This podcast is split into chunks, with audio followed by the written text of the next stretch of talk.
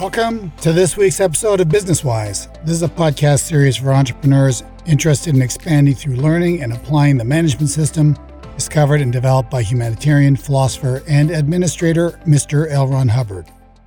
Okay, we're now up to number 7 of our continuing series on the conditions or operating states of existence as discovered by Mr. Hubbard and the formulas that he discovered that, if followed, will take one from a lower condition to a higher condition. How's that for describing in a nutshell what this series is about? And I wanted to do one more episode relating to the condition of enemy before going on to the next condition up, which is doubt. And we alluded to this in our last episode, and that is the prevalence I have found amongst individuals who are in enemy to themselves. They're in the condition of enemy to themselves, sometimes even lower than that. But anyway, I've never researched this and tabulated it or anything, but you would be quite amazed at how many people treat themselves very, very badly and seem to be unaware that they are, in fact, in a condition of enemy to themselves. L. Ron Hubbard once wrote in an article entitled, On Getting to Know Ourselves, this following very beautiful passage. Quote, "Are you a friend of yours? Probably the most neglected friend you have is you. And yet, every man, before he can be a true friend to the world, must first become a friend to himself.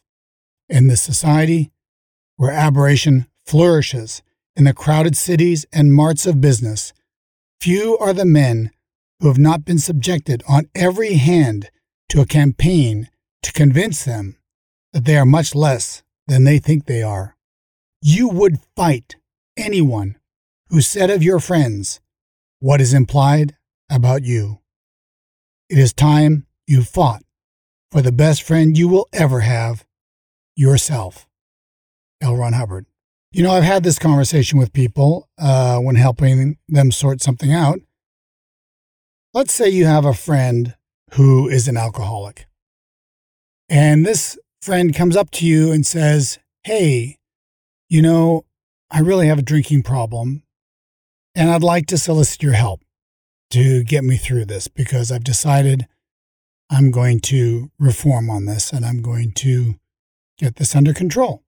And you say, of course, because it's a friend asking you, you say, "Yes, of course, I'll help you. Anything I can do." And so you work with your friend individually for a couple of weeks and you seem to be making steady progress. And then one day you hear a knock at your front door. And you open the door, and your friend is there, and they're stone drunk, and they fall on their face right there in your doorway. And you go, "Oh, geez." And you drag him or her to the bathroom, and you load him into the bathtub, and you turn on the cold shower, and you try to bring him around, and of course they come around. Now, this is a question I asked the person I'm giving this analogy to because this is an analogy. I said, when your friend recovers enough to come awake, they get over the drunken stupor that they're in, what would you do with them? What would you say to them? Would you blast them? Would you say, "Never grace my doorway again"? Would you despise them and treat them poorly? I asked the person this question that I'm giving this analogy to, and of course they say, no, I wouldn't do that. I just say, "Okay, Joe, we had a slip up. Let's get going. Let's roll our sleeves up. We're going to have to work at this a little harder." You would be encouraging to that person because that person is your friend. You would not walk away. You would not give up on that person. You would not bash them physically or spiritually. You would treat them as you would treat a friend. But now I ask you this. If it were you, and you were trying to put a discipline in on yourself, and you kept, that discipline in for a couple of weeks, and then you had a slip up, maybe a bad one, maybe even a small one, how would you treat yourself? And I asked the person this question, and they go, "Oh my God." Like, what do? You berate yourself. You invalidate yourself. You treat yourself like garbage, wouldn't you? I know you would, because we all kind of do this. You know, we are way, way harder on ourselves than we are on our friends, and we're far less forgiving and far less tolerant. Is this the action of a friend? or the action of an enemy, this kind of treatment of yourself? This is an important question. You might ask yourself, how would you treat yourself? And in there, you might have a tip-off to a condition that you may be in with regards to yourself that is lower than you thought. It might be a betrayal to self, enemy to self, a doubt of self. But I do not consider that enough members of mine are addressing their what we call personal or first dynamic condition, along with treating any other condition on any other dynamic. But that first dynamic condition, as Mr. Hubbard said in the earlier quote that I read, he says, quote, "Probably the most neglected friend you have is you. And yet every man, before he can be a true friend to the world, must first become a friend to himself," end quote. So do not neglect the confront of the first dynamic and yourself. What condition are you in with regards to yourself? I have watched individuals get engaged in crazy self-destructive things. I like the occasional cigar, but I'm not much of a smoker, and I have no objection to anyone who enjoys smoking. But you might think someone who beat cancer 3 times, a true story, and has chronic fatigue and illness might try quitting. Or someone who has severe illnesses and limitations to their ability to participate in life stemming from extreme obesity might have success if they work out their correct condition or operating state on the first or personal dynamic, and then do the formula. But there is a fundamental here I want to cover with you, way more basic and way more important as a self-destructive action than merely keeping poor discipline in on one's physical health. And this comes back to the subject of purposes and why I started talking about basic purpose before I introduced the enemy condition and formula. Before I get into that with you, there are a couple of definitions you're going to need. First of all, we have already used the word dynamics, and that is an urge to survive. We cover this in detail in episode 24, volume 4, called Conditions, 7 Things You Need to Know. So review that if you want more detail on what the dynamics are. And then we have the word aberration, which means, per Mr. Hubbard, quote, "a departure from rational thought or behavior." From the Latin aberrare, to wander from. Latin ab, away, rare, to wander. It means basically, these are Mr. Hubbard's words, it means basically to err, to make mistakes, or more specifically, to have fixed ideas which are not true. And then he says aberration is opposed to sanity, which would be its opposite. So that's aberration. And then we have the word bank. In this following quote, I'll be reading the word bank. That doesn't mean where you deposit your money, though there are some similarities. Bank means the reactive mind, as defined in Dianetics of Modern Science of Mental Health. The reactive mind is that portion of the mind which files and retains physical pain and painful emotion and seeks to direct the organism solely on a stimulus response basis. It thinks only in identities. So if you find you act peculiarly around certain people and you don't understand why you act that way around women or around men or around aggressive people, or just in certain situations or environments, you're acting like you're not yourself, you aren't yourself, you're feeding on material coming to you from the bank or reactive mind. So anyway, that's a very simple definition. Those dark, sullen moments where you maybe you are experiencing a depression and so on, you are dealing with bank. All right. So now I'm going to read you a quote from a lecture. It's entitled Getting Up to Speed. It was delivered by Mr. Hubbard on the 17th of November, 1953.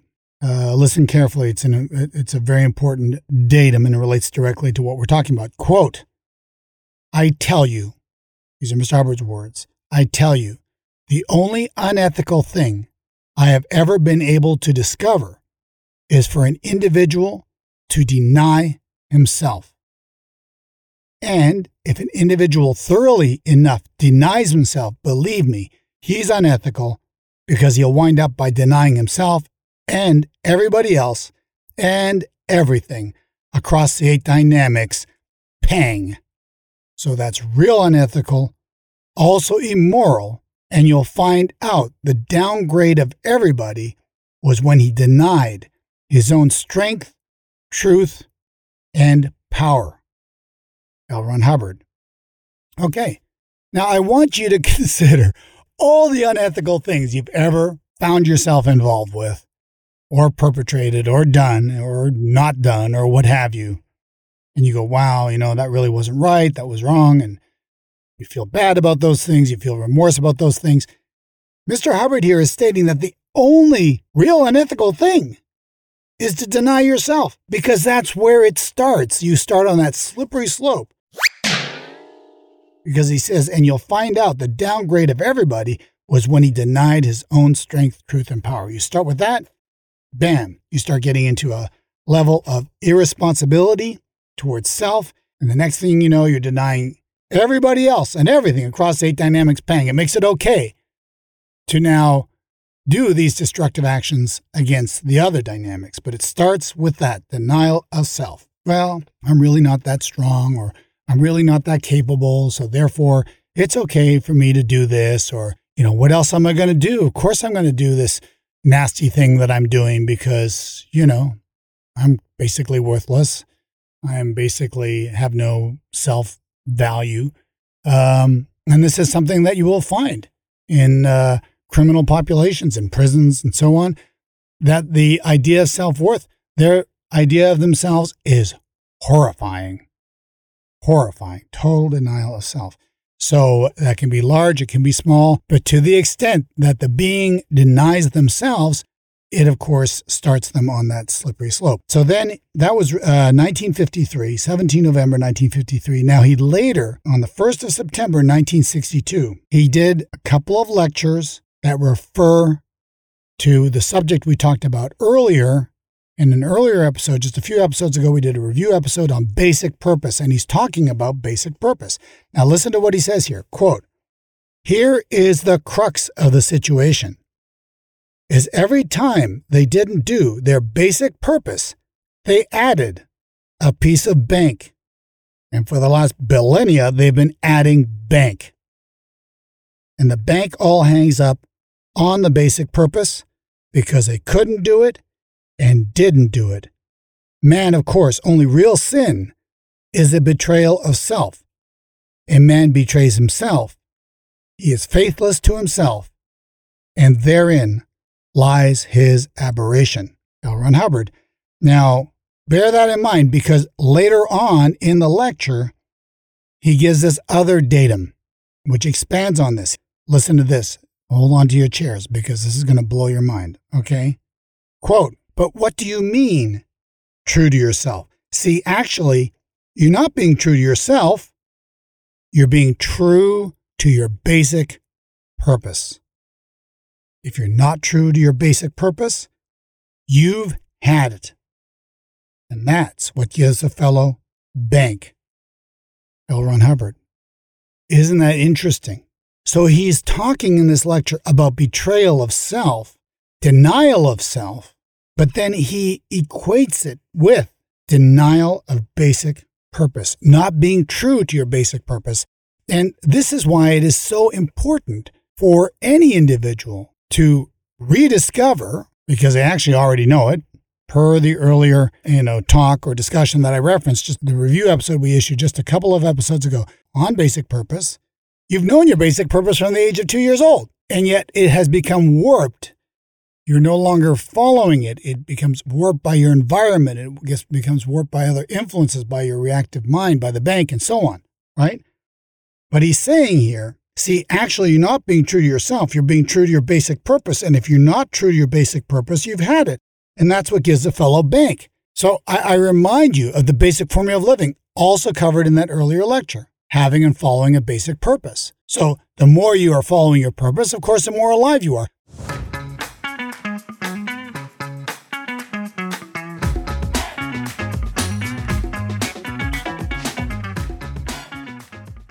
The more you are not following your basic purpose, the more you're stepping away from your basic purpose, then of course the less alive you are. And there's a technical word for that. It's called dying.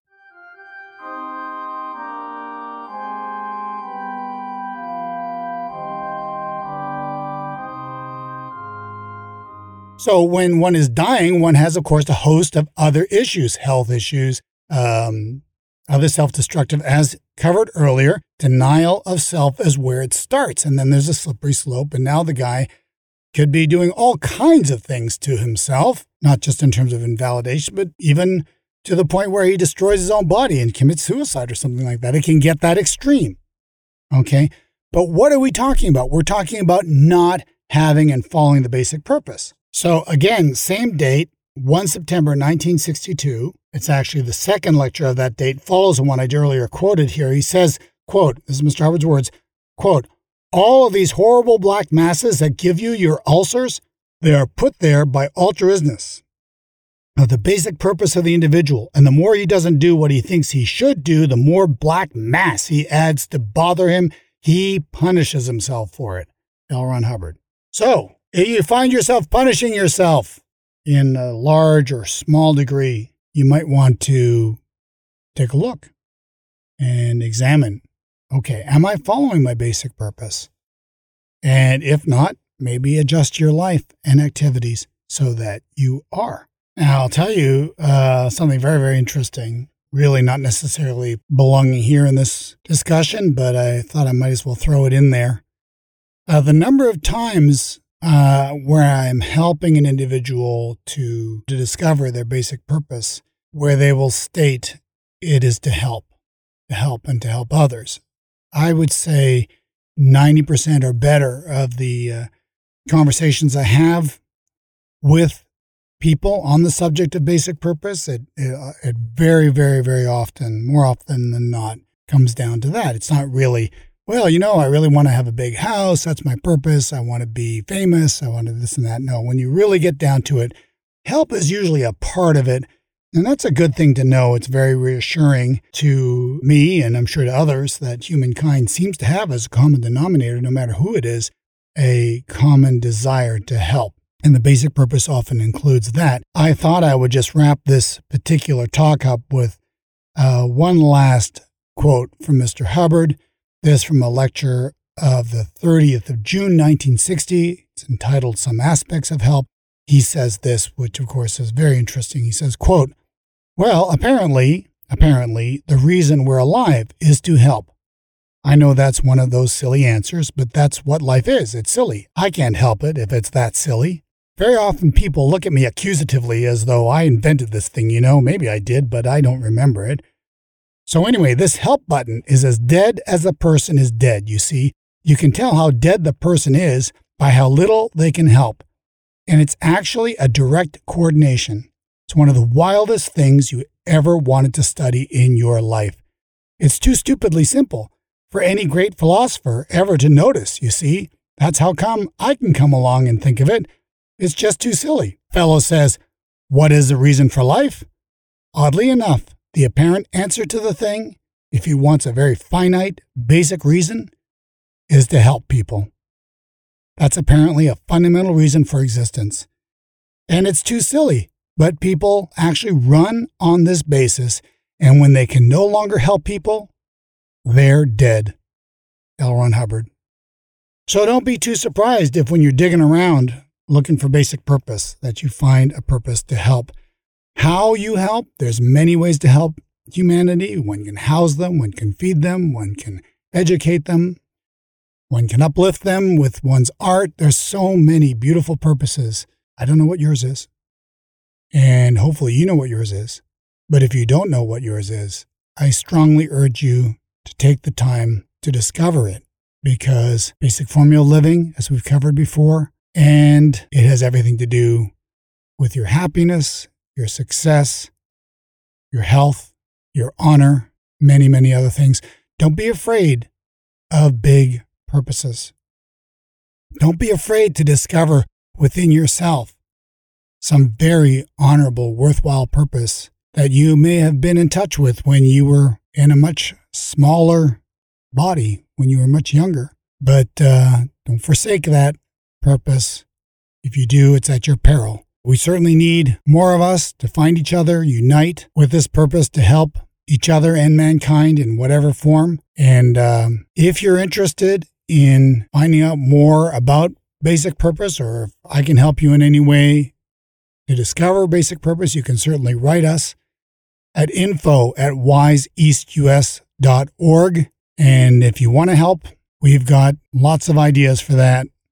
We have many members who are helping in many different ways, from any of the ways I discussed, really. We have artists, we have educators, we have wise licensed consultants who help people use the Hubbard Management System in their businesses. We have some real heroes, some real heroes, amazing people, amazing sacrifices, and amazing success. So if you want to know more, by all means, write us at info@wiseeastus.org. That wraps it up for enemy condition. The next episode will be on the doubt condition, in case you've been waiting eagerly for that. I know some of you are following this series very closely, and I've already been nudged for, can you get us doubt? Can you get us liability? Yes, we will get those all over to you, but I really felt this was an important one to cover. I do thank you very much for listening, and we will talk again next week.